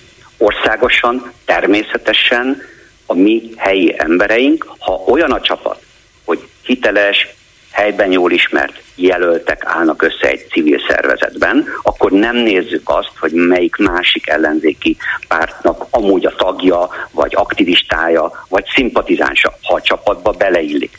De azt gondolom, hogy Budapesten viszont annyiból más a helyzet, hogy nem a jobbik konzervatívok nyomására, hanem a balliberális pártok ezt egy fentről a párt központokból irányított osztozkodását tették. Mi ez ellen léptünk fel, ebben nem vettünk részt, sem 2019-ben, sem pedig most. Ezért mondom azt, hogy szerintem itt egy olyan alternatíva felmutatására van szó, egy polgári alternatíva felmutatásáról, amelynek szerintem lényegesen több támogatója van Budapesten, mint amennyit mondjuk a, a, a párt logója jelenleg ér. Egyébként ahhoz pedig annyit, hogy a medián kutatásai szerint ugye pontosan százalékra ugyanúgy 6 százalékan áll a jobbik konzervatívok, mint a Momentum. Tehát ebből a szempontból is nagyon félreviszi a tárgyalásokat az, hogyha egyesek kinevezik magukat, hogy csak ők léteznek, és közben folyik ez a kiszorítósdi, nekünk egy célunk van, legyen kormányváltás, Tudjuk, hogy a választási rendszerben teljesen igaza van szerkesztő úr, az egyéni választókerületben milyen kényszert ró a politikai osztályra, de jelenleg a 24-es választáson már csak az EP választások miatt is nekünk meg kell mutatni, hogy hazánknak kell egy olyan a Fideszes egypárti túlhatalommal szemben tisztességes, Európa párti, konzervatív párt, mint a jobbik konzervatívok. Ezt Budapesten is meg kell mutatni, és az önálló arcért én úgy gondolom, hogy nagyon sok szavazó ezt érteni fogja, hogy miért fontos. Nem akarom az ördögöt a falra festeni, és a Fideszt a budapesti főpolgármesteri székbe felrajzolni, fölfesteni, de ha véletlenül mégis úgy történne, hogy a Jobbik, illetve ön remek kampányt folytat, és sok budapestit meg tud győzni arról, hogy igen, ez a mérsékelt, polgári, demokratikus, konzervatív politika Budapestnek is jót tenne, és mondjuk nem 4-5 százalékot kap, hanem kétszer annyit, amivel éppen a Fidesz jelöltje fut be, akkor azzal saját maguknak is árt, meg a, annak a reménynek is nagyon sokat, hogy le lehessen váltani a Fidesz. Nem érzi ennek a kockázatát? Én pont fordítva láttam, szerkesztő úr, hogyha ez bekövetkezik, és én ebben hiszek, hogy Budapesten van 10%-nyi olyan szavazó, aki engem támogat, és ezzel ezt a nyugati, polgári és, és tisztességes kereszténydemokrata konzervatív vonalat, az nekünk 2026-ban, amikor tényleg a kormányváltás a tét, mert ez jövőre nem tét, akkor ez nekünk segít a kormányváltásban, szerkesztő úr, én ebben nagyon biztos vagyok. Köszönöm szépen Brenner Kolomán országgyűlési képviselőjének, a Jobbik konzervatívok főpolgármester jelöltjének. Viszont hallásra! Viszont hallásra a legjobbakat! Háló, jó estét kívánok! Jó estét kívánok, Magyari György vagyok. Parancsoljon! Halló? Mondom, parancsoljon, én hallom jó. önt. Rendben van. Mai témák is érdekesek, hogy mit mondott Orbán Viktor, meg mit mondott Márkizai igen. meg hogy Gyurcsány Ferenc covidos lett, de én a múlt heti buszvezető politikai jellemző kollégára szeretnék némiképpen reagálni, mert én kollégája vagyok neki, csak én éppen a Duna jobb oldalán vezetek buszt. Uh-huh. és hát mindig meghallgatom, és érdekeset szokott mondani, de most egy kicsit fölkaptam a fejemet, mikor azt mondta, hogy mivel hogy gyakorlatilag lehet, hogy el kéne szerinte is, vagy hátrébb kéne vonulni a Gyurcsánynak, meg Dobrev Kálának, és azt azzal indokolt, hogy nem ad interjút a klubrádiónak. Hát ez volt az egyik példája, de nyilván nem csak ez lehetett az oka annak, hanem, hanem sok más emberhez is, ellenzéki szavazóhoz hasonlóan is talán úgy gondolja, hogy nem, nem lehetett legyőzni a magyar társadalom jelentős részében ezt a, ezt a gyurcsányfóbiát. Akárhogy küzdenek el, ha nem veszik figyelembe, akkor, akkor már úgy hiszik, hogy eltűnt, és mégse, ha pedig szembeszállnak vele, akkor azért tartják napirenden. Ez valahogy velünk itt marad, mintha ezt akarta volna közölni, és maga Gyurcsány pedig szerinte szembenézhetne vele egy-egy ilyen interjúban, de azzal is csak életben tartja, ez is biztos, azt, hogy hát Gyurcsány a fő ellenség, látjátok, ezért és ezért. Szóval ennyit magyarázatként, de hallgatom ön tovább. Hát én annyit szeretnék üzenni a kollégának, hogy egyébként én nem tartom feltétlenül a például a klubrádiót a leg, legjobb fórumra, a fórumnak arra, hogy például ő megtudja, hogy mit is gondol a DK, vagy mit is gondol Gyurcsány Ferenc, vagy akár Dobrev Klára, mert például a múlt hét csütörtökön Dobrev Klárának volt egy több mint egy órás beszéde, ahol a pont az Európai Unióval és a külpolitikával kapcsolatos programot mutatták be, élőn közvetítette a, a DK-nak az oldala, meg lehet nézni, rá lehet keresni, tehát teljességgel elérhető, tudható az, hogy, hogy, hogy mit akar a DK, és az alapján kéne szerintem megítélni minden választónak, és nem rugozni ezen az elmúlt 15 éven, hogy lámlám gyurcsányon nem lett, főleg, hogyha ezt a, uh-huh. a, a a liberális, eh, független, eh, megmondó emberek továbbra is erősítik, és tovább sem tudnak erről, erről letérni valamilyen okba kifolyólag. És hát az, hogy, hogy önnek nem ad interjút, ennek szerintem van valami oka, nem tudom, sejtésem van, nem tudom, hogy mikor készített ön utoljára interjút vele, vagy hogy milyen viszonyban van, Felt, biztos vagyok benne, hogy meg, megvan az oka, hogy pont a klubrádiónak. Hát biztos, hogy van valami oka, de ha nem nekem ad, akkor adhatna másnak a klubrádióban. De nagyon feltűnően ritkán, de azért az ATV-nek ad. És hát lehet, hogy úgy gondolja, hogy ez neki elég, ez a közönség így vagy úgy, de azért a DK-t meg őt támogatja, még a mi hallgatóink is, nem biztos, hogy, hogy egy interjúval mm, ezt erősíteni kellene, mert úgy sem lehet erősíteni, ez megvan, csak valamiféle szinten tartásra egy-egy negyedévenkénti interjú az elegendő. Nem tudok másra gondolni. Nem volt közöttünk semmiféle összetűzés, ha erre céloz, vagy erre gondol. Volt olyan interjú, amiben hát lehet, hogy olyan kérdés is föltettem, aminek ő nem örül, de ilyen van. Szerintem Gyurcsány okosabb politikus annál sem, hogy ezeket örök életében őrizgesse, és erre, erre gondolva ne adjon akár nekem, akár más klubrádiósnak interjút. Szerintem azt mérlegelik, mert Dobrev Klára azért, ha nem is gyakran, de ad nekem is, meg más klubrádiós kollégámnak is, azt mérlegelik, hogy érdemese ebben a közegben megszólalni, mennyit érdemes, van-e ennek haszna, vagy inkább valamit visz, mert lehet, hogy valami olyan gellert kap, amit valaki kihasználnak.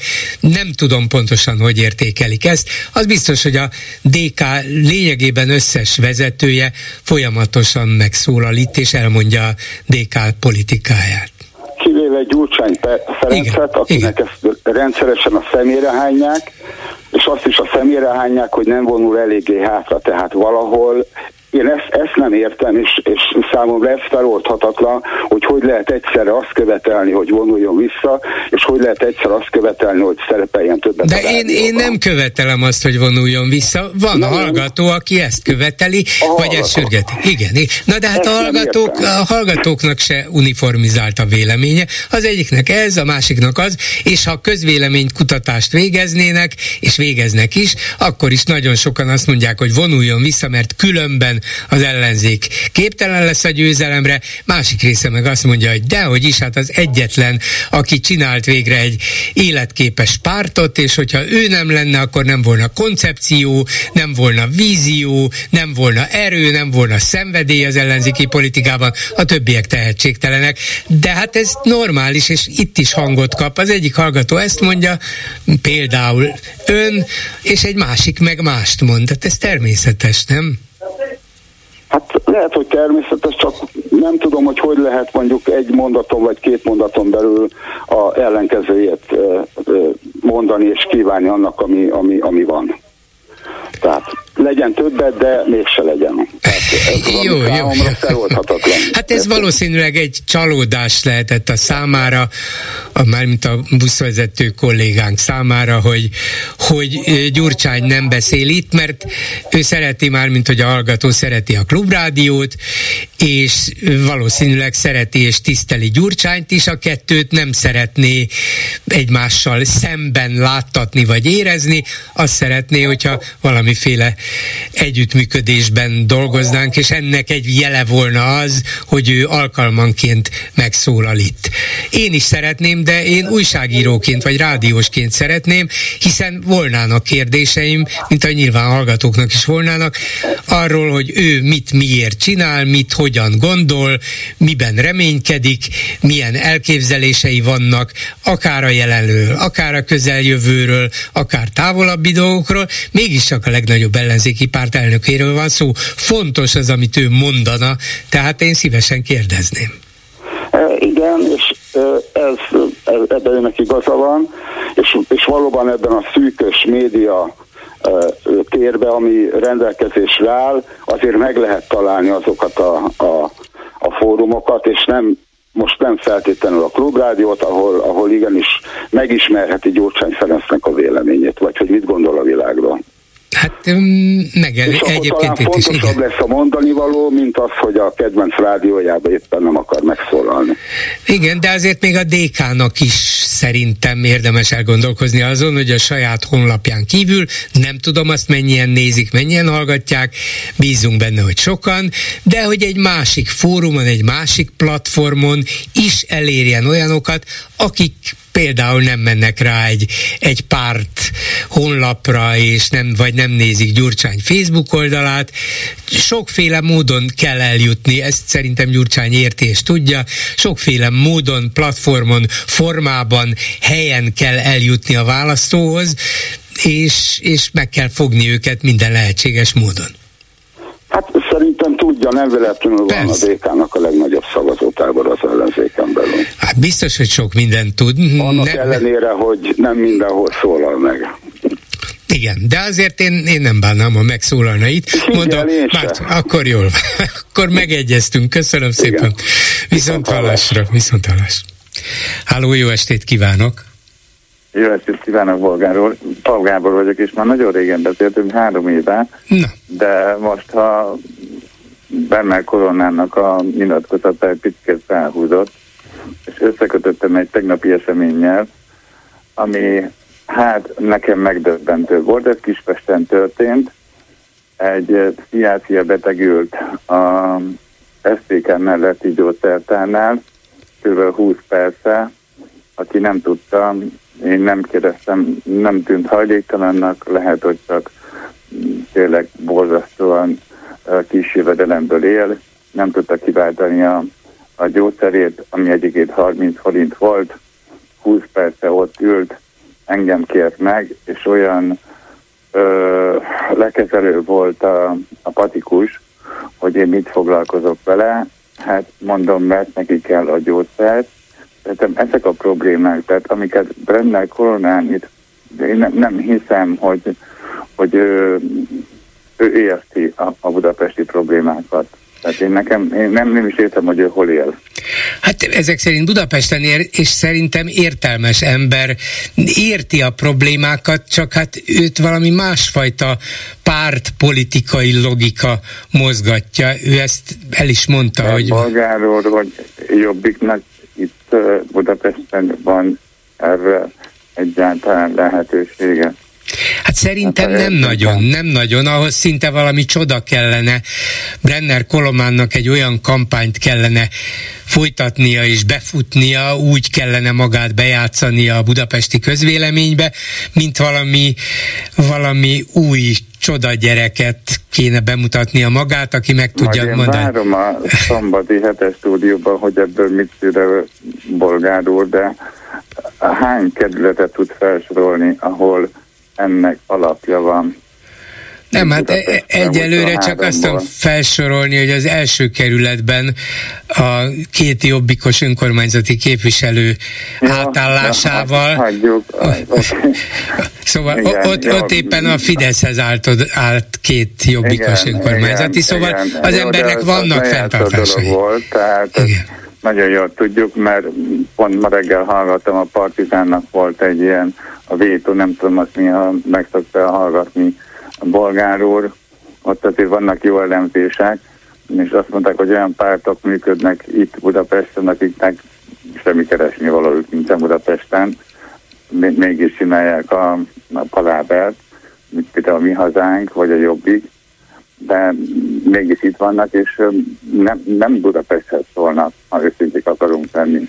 Hát nyilvánvalóan a budapesti terepet arra használják föl, hogy más közönséghez szóljanak, ahol nekik több az esélyük, ez igaz, de joguk van de, Budapesten de miért, is. Miért nem, de most bocsánat, de miért nem ott kapitálnak? Tehát akkor miért nem sokszani problémál foglalkozik, vagy, vagy, vagy például itt ez a gyösebb probléma, ez pont ma Dési Jánosra felmerült, hogy ugye remek Lázár miniszterünk kitalált, hogy akkor azt is államosítjuk és visszavásároljuk az egészet.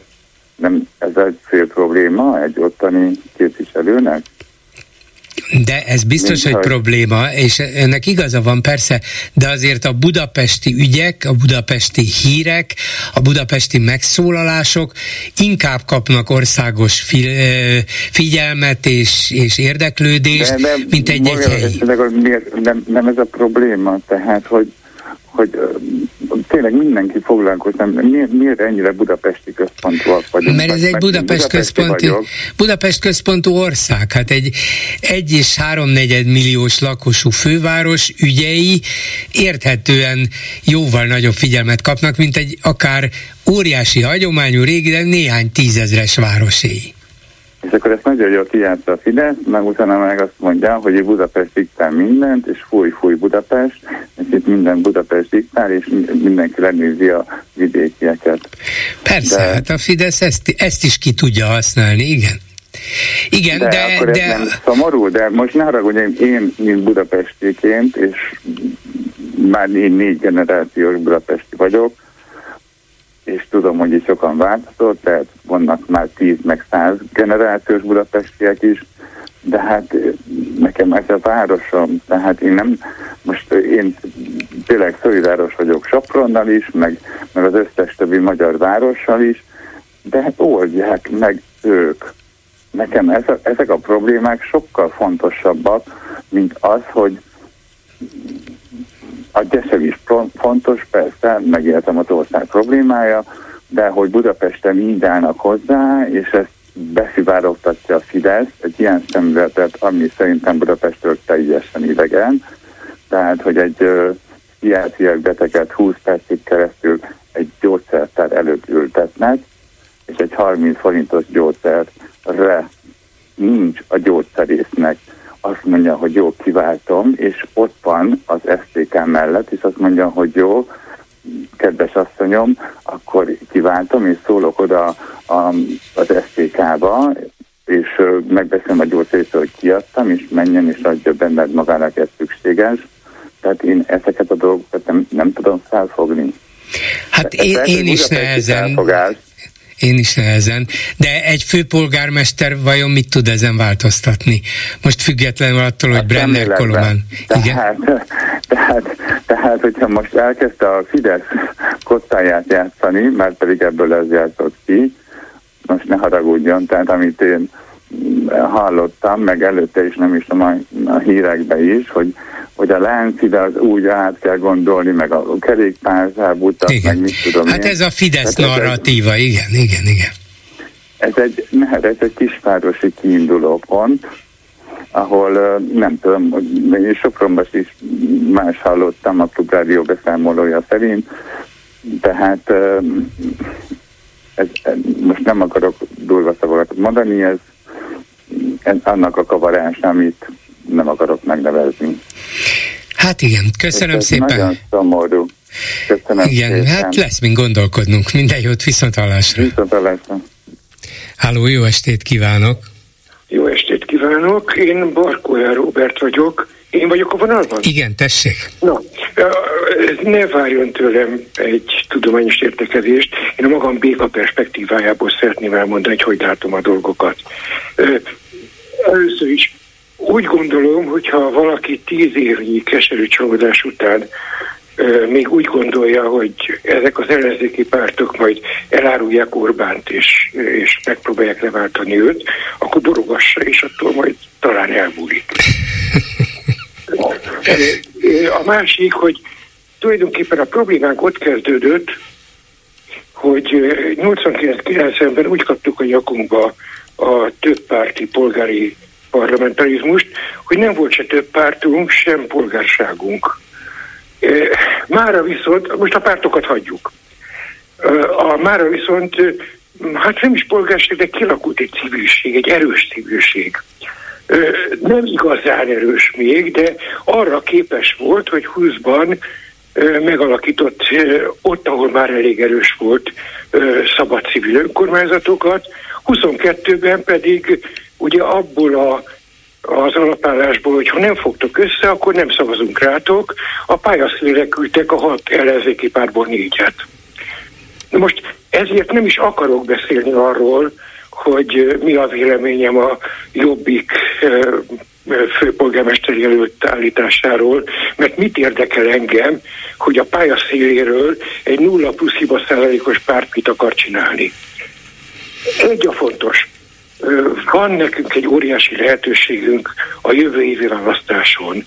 Ugye szerencsére, ami a, nekünk civileknek szerencse, hogy egy időben tartjuk az önkormányzati és az EP választást. Tehát nem kell külön uh-huh. külön kampányokat folytatni, fizetni, meg dolgozni érte. Egy kampányban el lehet intézni a kettőt. Koncentráljunk az önkormányzati választásokra, mert az a fontosabb és amellett, hát hogy is mondjam, az már látszik, hogy mi hiába próbáltuk meg rábeszélni a pártokat, hogy fogjanak össze, ők bármire hajlandó, csak erre nem. Hiába próbáltunk meg saját képviselőjelölteket állítani, a pártok ö, csináltak egy ö, előválasztást, ahol szépen a saját, kép, saját képviselőjelölteiket szépen kizárták a választásból. Azért annyit hadd jegyezzek itt meg, hogy hát lehet így is nézni a dolgokat, de végül is az ellenzék közös miniszterelnök jelöltje nem volt az ellenzéki pártoknak egyikének sem tagja. Kívülről jött, és az előválasztáson a szavazók szavazták meg, hogy ápolóit kiátszva Orbán Viktor szavaival feljöhessen Budapestre. Szóval csak azt akarom mondani, hogy nem, hát Márki Zaj Péter nem volt pártpolitikus. De hát a, de hát a civil, na most ön demokratikus pártokról beszél. Az előválasztáson a választás eredménye egyértelmű volt. Legyen ö, ö, Karácsony Gergely a közös miniszterelnök jelölt, ha ő nem lehet, akkor legyen Dobrev Klára. Ezzel szem Karácsony mit bejelentette, hogy ő csak akkor lép vissza, ha elüti a villamost. Uh-huh. Nem tudom, mit ígértek a pártok neki. Lehet, hogy elütötte, ezt nem tudjuk. Nem Lehet, hogy elütötte a villamos. Hogy visszalépett az abszolút Igen.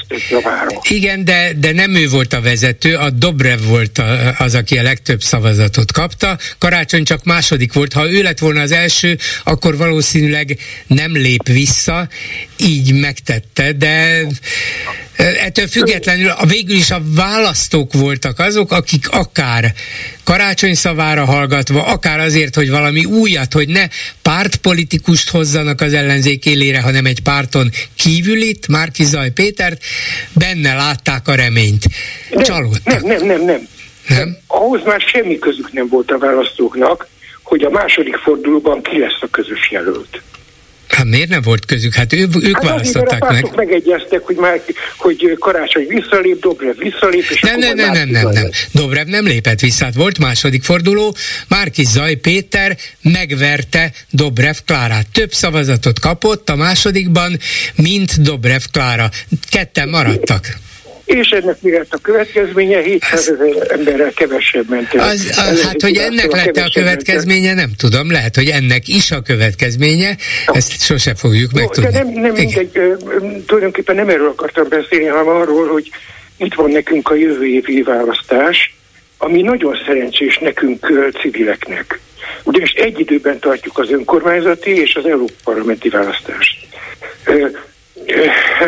hogy is mondjam, nem valószínű, na, tehát koncentráljunk az önkormányzati választásra, és mindenhol propagáljuk a saját civil jelöltünket az önkormányzatokba. Ez eddig rendben van. De tegyük mindig hozzá, hogy mi civilek egyébként ezt a pártot fogjuk választani. Na most arra gondolok, hogy a pártok, haló, hall engem? Hallom, csak most igazán nem tudom követni, mert hogy... a, ezt nem értem, hogy kik vagyunk mi a civilek. Hát civil sokféle van, és... Nem, nem, nem. Én azokra a civilekre gondolok, akik átvállalnak állami feladatokat és segélyezik a rászorultakat, akik fenntartják az állatmenhelyeket, akik Igen. olyan betegeknek nyújtanak segítséget orvosi ellátáshoz, amit az állami egészségügy nem biztosít. Soroljam, nem sorolom. A lényeg az, hogy vagyunk egy csomóan, akik már, fel, már, már polgárként viselkedünk. Uh-huh. Ilyen biztos van sok, igen. Na, na, szóval rólunk beszélünk, nekünk vannak szervezeteink, sőt, vannak tulajdonképpen vezetőjelöltjeink is. Ö, tehát azt kéne, hogy ö, most már hagyjunk fel azzal, hogy ezek a pártok összefognak, hát ki, mi, úgyse fognak össze, szóval erről már mondjunk le. Ö, mi magunk, civilek fogjunk össze, a pártokra nem kell, ők úgyse választanak mi választunk Gondolja, hogy a... ezek a civilek könnyebben fognak összefogni, hiszen még csak igen. még csak igen. Igen, megszervezni sem. Mert, mert arról van szó, hogy van hát, hát majdnem a választók fele, aki bizonytalan választó, nem hajlandó még nyilatkozni sem. Őket kell megnyerni, és ha Hát nem tudom, hogy ön hogy van vele. Én járom az országot, gyalogolok, természetjáró vagyok. Minden faluban, ahova betévedek, bemegyek egy kocsmába, elbeszélgetek az emberekkel. Én azt látom, hogy mindenkinek hajrá, tele van a hócipője a pártokkal és a politikusokkal, és nem tudnak kire szavazni szerencsétlenek, mert hiszen a pártok állítanak jelölteket a saját politikusaikból, és ugyanaz történik a következő ciklusban is, mint az előzőben uh-huh. volt. Igenis, mi civilek, ha egyszer képesek voltunk arra, hogy szabad önkormányzatokat állítsunk fel, ha mi civilek képesek voltunk arra, hogy 22-ben a pályaszélére küldjünk négy pártot is, mondva, hogy hát nekünk ezekből elegünk van, és ezért nem akarok foglalkozni a, a, a, az itteni polgármester, a, a most megjelölt polgármester jelöltel sem. Egyszerűen arról van szó, hogy tudomásukra kéne hozni a pártoknak, hogy új, új serif van a városban, hogy most már mi civilek elég erősek vagyunk ahhoz, hogy egy pártot fölemeljünk, vagy akár el is ejtsük. Csak annyit javasolok, hogy amikor az önkormányzati választások lesznek, akkor hát úgyis, szóval úgyis célszerű lesz, hogy ezek a helyi ö, civil szervezetek, akik a polgármester jelölteket, meg a meg az önkormányzati képviselőjelölteket állítják, valamiféle országos kerekasztalt hozzanak létre. Vagy ők, de mindenképpen az ő vezetésükkel, mm. máshogy nem megy, azt hiszem, válasszanak ki bárhogyan, akár internetes szavazással, akár előválasztással, akár sorshúzással, ugye, hogy kihúzza a rövidebbet. Válasszanak ki egyetlen pártot, mindegy, hogy melyiket. És amikor, amikor kampányolnak a saját polgármesterük vagy önkormányzati képviselőjük mellett, a végén mindig tegyik oda, hogy és az EP választáson pedig mi ezt és ezt a pártot fogjuk szavazni, fogjuk választani. Uh-huh. Szóval Na, így, így kapcsolják össze az önkormányzati választásokat a, az európai választásokkal, jó? Így van, és megsporolnak egy csomó pénzt, meg munkát, uh-huh. és nem is kell több, mert hiszen e, miről van szó? Az európai választás, Európa parlamenti választásoknak nincsen belpolitikai jelentősége, de nagyon jó új gyakorlat a következő hazai parlamenti választásra. Igen, igen, értem, és köszönöm szépen, hogy elmondta. Valamennyire igyekeztem a dolgot követni. Köszönöm viszont hallásra. Még egy betelefonáló a vonalban. Háló, jó estét kívánok! Jó estét kívánok, Kakas vagyok. Üdvözlöm Bolgár úr, meg kedves hallgatókat is. Elhangzott egy kérdés az ön részéről, ha jól emlékszem, hogy hát még a repülőtér is, de minek az nekik? Igen. Minek? Hát mert, mert, mert, mert a mámor, hogy szerezni jó, és azt szerzek meg, amit csak akarok. Ez igaz. Eddig, ez, eddig értem. Nincs hozzáfogható. Igen. Aha, elhiszem, elhiszem. A másodszorban meg lehet majd egy kis apró csúrancseppen belőle. Ezt, ezt uh-huh. mondjuk azért így vagy úgy, de azért nyilván ez nem egy mellékes szál, de alapvetően mégiscsak ez a fő motiváció. Ugyanúgy, mint néhány napja vagy hete említettem volt, és ön is szóba hozta, még talán egy pszichológussal beszélt is róla, hogy hát az ellenzéki szavazók, mert hogy milyen jó egy nagy győztes táborba tartozni, és hogy ez milyen eufória, emlékszik? Tehát, Hogyne, igen. Na hát ez is valami hasonló, csak egy kis, kicsit magasabb szinten. Tehát van, van, az a, van, az a, van az a kör, kormányközeli kör, akik kifundálják, és akkor ezt is meg tudjuk csinálni, vajon ezt is meg tudjuk, bármit meg tudunk csinálni. És akkor elkezdenek valamit uh, hekkelni, és akkor megcsinálják, és akkor utána jön egy másik. Most egyszer az egyik igényeit elégítik ki, másszor a másik igényeit elégítik ki, egészen egyszerűen szórakoznak és játszanak velünk. Igen, ez a, ez a szerzés, ez a minden, minden az enyém, minden a miénk, ha akarom, akkor így lesz, ha akarom, úgy lesz. Igen, ez, ez nagy, hát mit mondjak, nagy kielégülés lehet. Köszönöm szépen. Viszont hallásra is a Facebook kommentelőkről hallgatok néhány beszámolót Lőrinc Csabától. Szia Gyuri, köszöntöm a hallgatókat. Első körben a Balogh Beáta interjúhoz szólt hozzá egy kommentelő, aki sok sikert kívánt neki és kollégái munkájához. Hát igen, szüksége lesz a jó kívánságokra is. Igen, ezt az aggodalmat osztotta meg egy másik kommentelő, szlovákiai watchdog. Ficó most csinál belőlük magyar mintára hoddogot.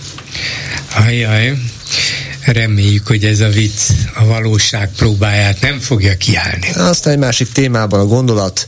Olyan lett itthon a futball szeretet, mint a vallásosság. Kötelezők lettek. Aki nem, nem szereti, minimum hazaáruló.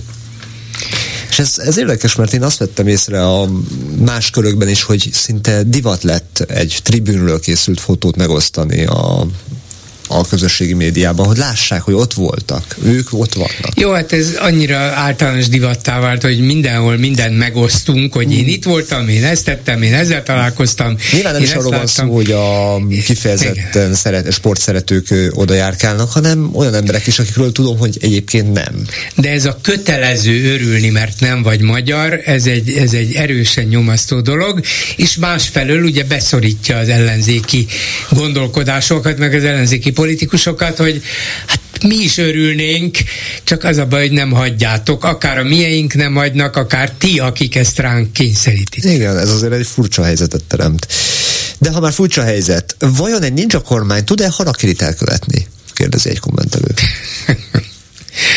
Majd meglátjuk, ez egy érdekes kísérlet lesz. Ő ugyanis kisebb átfogalmazva tűkönülve várja ezt a helyzetet. Aztán egy másik gondolat, Elég torzióslat, hogy 2024-től egy kommentelő szerint az általános iskola első osztályától kezdve az akkumulátorgyártás alapjai tantárgyat bevezetik. A tornatalárokat pedig tovább képzésre kötelezik, hogy helyettesíteni tudjanak szükség esetén. Már hol? Bárhol, az akkumulátorgyárban? Akár. És egy utolsó gondolat, még egy akkugyár, agyrém, Hajdú Bihar gyármegye. Igen, igen, igen, ez nem rossz. Hajdú Bihar gyár megyem. Ennyi lett volna a komment szekció. Köszönöm szépen, ezzel a megbeszéljük a mai műsora véget ért. Készítésében közreműködött Král Kevin, Lőrinc Saba, Erdei Tünde Leocki, Miriam és Túri Lui. Bolgár Györgyöt hallották, viszont hallásra holnap. Most pedig jön az Esti Gyors. Esti Gyors, a hírek háttere. Az egy dolog, hogy a magyarok elsőprő többsége nem bízik az úgynevezett közszolgálati médiában, ennyire csak Lengyelországban rossz a helyzet, de ha megnézzük a friss uniós felmérés eredményeit, tulajdonképpen azt láthatjuk, hogy másban sem nagyon. Illetve egymásban egy kicsit. Ez azt jelenti, hogy az ismerősök Facebook posztjait, megosztásait böngészik leginkább a hírfogyasztók. Erre szokás mondani, hogy megérett a világ a pusztulásra, a Facebook egy pöcegödörré vált, és ha még akad rajta valami jó, azt is ebből a bűzös lyukból kell kikaparni, arra meg nem tudom miért van gusztusa bárkinek is. Külön elnézést kérek azoktól, akik ezt a szöveget a hírfolyamukon olvassák, talán egyszer ők is belátják, hogy nem érdemes ezt a szörnyűséget böngészni. Szolgálati közlemény, nyissák meg inkább közvetlenül a Klubrádió oldaláról, mindenki jobban jár, ne a szörnyet. De vissza a 140 milliárd forintból fenntartott állami médiára, hogy dicséretet is osszak. Az, hogy a megkérdezettek negyede tartja csak megbízhatónak, ad még némi reményt. Ezzel persze nem tudtuk le a házi feladatot, mert a számok azt üvöltik, hogy a hagyományos, szerkesztett hírforrások drámaian szorulnak vissza. Ebben nekünk, professzionális médiamunkásoknak igenis van felelősségünk, nem lehet mindent a körülményekre fogni. De azért az a 140 milliárd, az nagyon fáj. Kárpát Iván vagyok, ez az Esti Gyors, a hírek után kezdünk. Esti Gyors, a hírek háttere.